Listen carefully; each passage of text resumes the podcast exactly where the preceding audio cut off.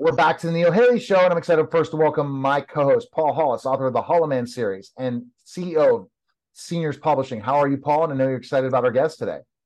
Yeah, I'm I'm very excited. Uh, we have John Sundman, and he is uh, he's an, an award-winning author and, and uh, an essayist. So we're gonna we're gonna have a good uh, chat with him today.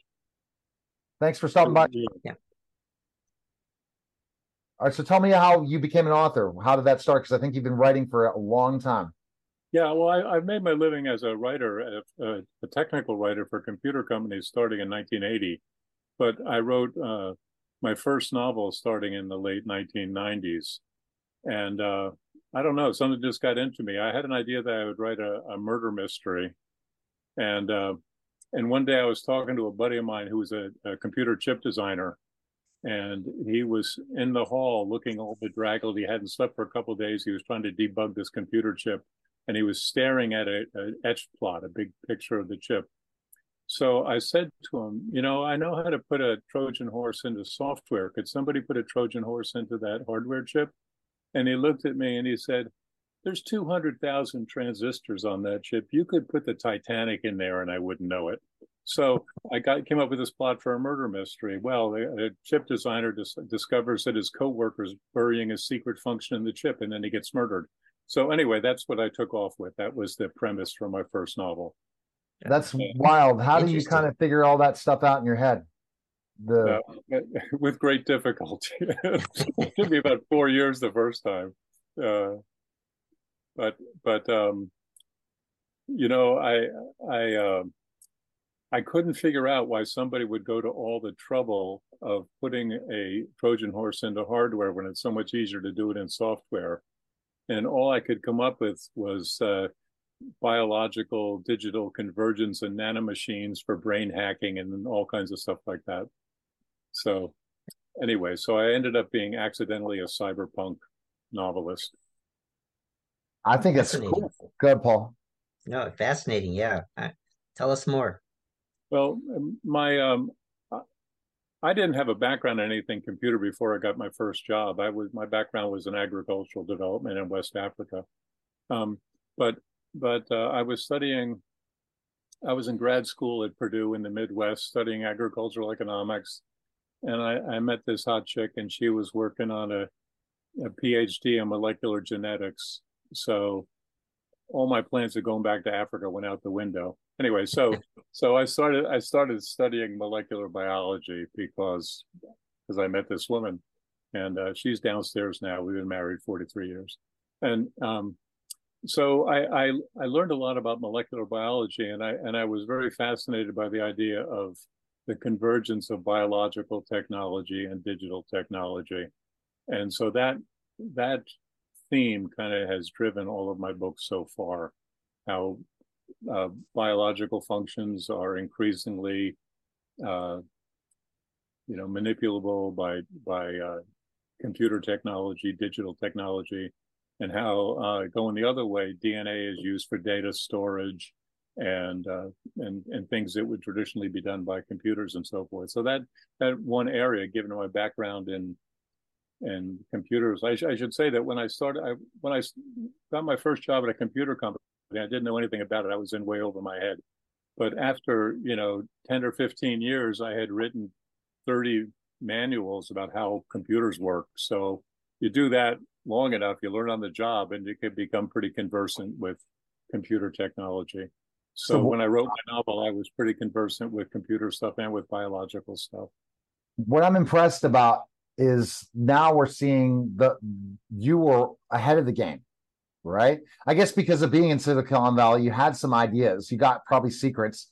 You should have been help, you know, helping people out. You should we be sitting here saying you're in your uh, mansion somewhere, right? Because of probably the things you heard and learned at that time of the dot com age. You've lived through all those different things. Now, Web 3.0. Are your books looking at that with AI and Web 3.0 moving forward? And some of the books you'll be writing. Well, and the book I'm, I'm writing, I'm finishing up a book now which has no science fiction in it at all. It's just a psychological thriller. Um, uh, but after that, I'm working on a book with a friend of mine, and we're going to have some of it is going to be uh, AI assisted, and just see how that turns out. Play around with that some.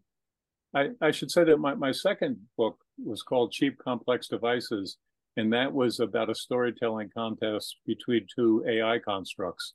So that was that was in 2002. So I think I was pretty far ahead of the curve on both the bio digital stuff. That book was in 1999, and in uh, uh, AI, uh, you know, as AI storytellers. Oh my gosh, John, you already were predicting the future, and you could have profited, right? If you knew. Yeah, I, I, in theory, yeah. I had an agent in in New York City, a great guy, a well-known New York City literary agent, and he spent four years with me, uh, trying to sell the rights to my first novel, which is called Acts of the Apostles, and um, and you know we had he said, You got to rewrite it. It's not good enough. When I sent him the first draft, he said, I'll be your agent, but you got to do some work. So I spent like a year working on it. So he sent it out and they got a bunch of rejections. And people said, Tell him he needs to rework it, but we'll take another look. So I did that for another year. And meanwhile, I didn't have any money, but you know, I kept on doing it. And this went on for a bunch of, of, of uh, submissions. And you know, New York City editors had me down. They took me out to lunch. I thought, you know, I had visions of sugar plums in my head, you know, and and and and my agent stayed with me that long. He said, "Look, it's a thriller. If you get an offer for a thriller, it's going to be at least a million dollars. They don't offer less than that for a thriller. Wow. They'll either give you a lot of money or no money." And and then so we got some nibbles from Hollywood, and uh, this goes back to like when dinosaurs walked the earth, 1998 or something like that. But on one weekend, uh, my manuscript went out to 26 producers like you know cameron and spielberg and so forth. And there was going to be this big auction of the rights to my novel but we didn't get one flippant offer. And so it was it was so the expectations were i was like oh my gosh you know i'm gonna i'm gonna all the work is gonna pay off. And so finally i decided to publish it myself. My agent was still trying to was still willing to work on it with me for and but my wife wasn't and my kids weren't. They said you know daddy you need to make some money. You need to go back and get a real job you know? So i did. I went back into the computer industry and i just started um, self-publishing on the side. Now do you think that these now could be really related? Because they're so it's science fact now. Yeah. Well just one more as long as i'm laughing about all this stuff. What one thing that that i'm really excited about is my books have become cult hits among among computer hackers and geeks and among some biologists. And so I'm republishing them this fall or late this year. And I have some pretty big name people writing the introductions for them. So Cory Doctorow is writing the introduction for Acts of the Apostles. And uh, Ken MacLeod, who's one of the big stars of British science fiction, is writing the introduction for another book of mine, and a fellow named David Weinberger, who's a, a philosopher who studies the impact of the internet on society, is writing an introduction. So it's kind of it's kind of gratifying. Although I have not made a lot of money from these books, I've made some over the years, but to have to have really smart and well thoughtful, well respected writers saying, "Yeah, we love this guy. You know, we love his books." That's very gratifying. It's time to take those manuscripts and repitch them again. Yep. I, th- think so. You guys are going to help me out. We're going to talk a little bit. This, I mean, connected in Hollywood again. We're in the writer's strike, but once that strike's over, I yep. know some. I know an Academy Award winning uh, director producer. I know people, so we yeah, definitely. Uh, and, and, he would be intrigued because he did something on 9-11 and it did really good. Uh, he got an Academy Award for it. I can't. I remember his name now, but it's in my some my list of all the people I've interviewed in my career. But it's such great stuff, John where's the best place people can go and purchase your books and learn more about you? Uh, well, my website is johnsundman.com. You can go there. That'll tell a lot. And I, would like people to, if you go to my website, you can get my book Biodigital for free just for signing up for my Substack. So go to the website, grab a book, and sign, uh, check out the Substack. That's where I write.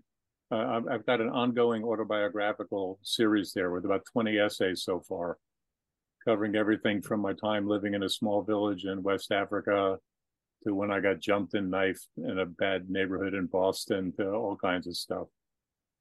Some good stuff. Definitely. Yeah. All right. We appreciate it, John. Thanks for stopping by. Thank you. You're listening and watching the Neil Haley Show, and we'll be back in just a moment.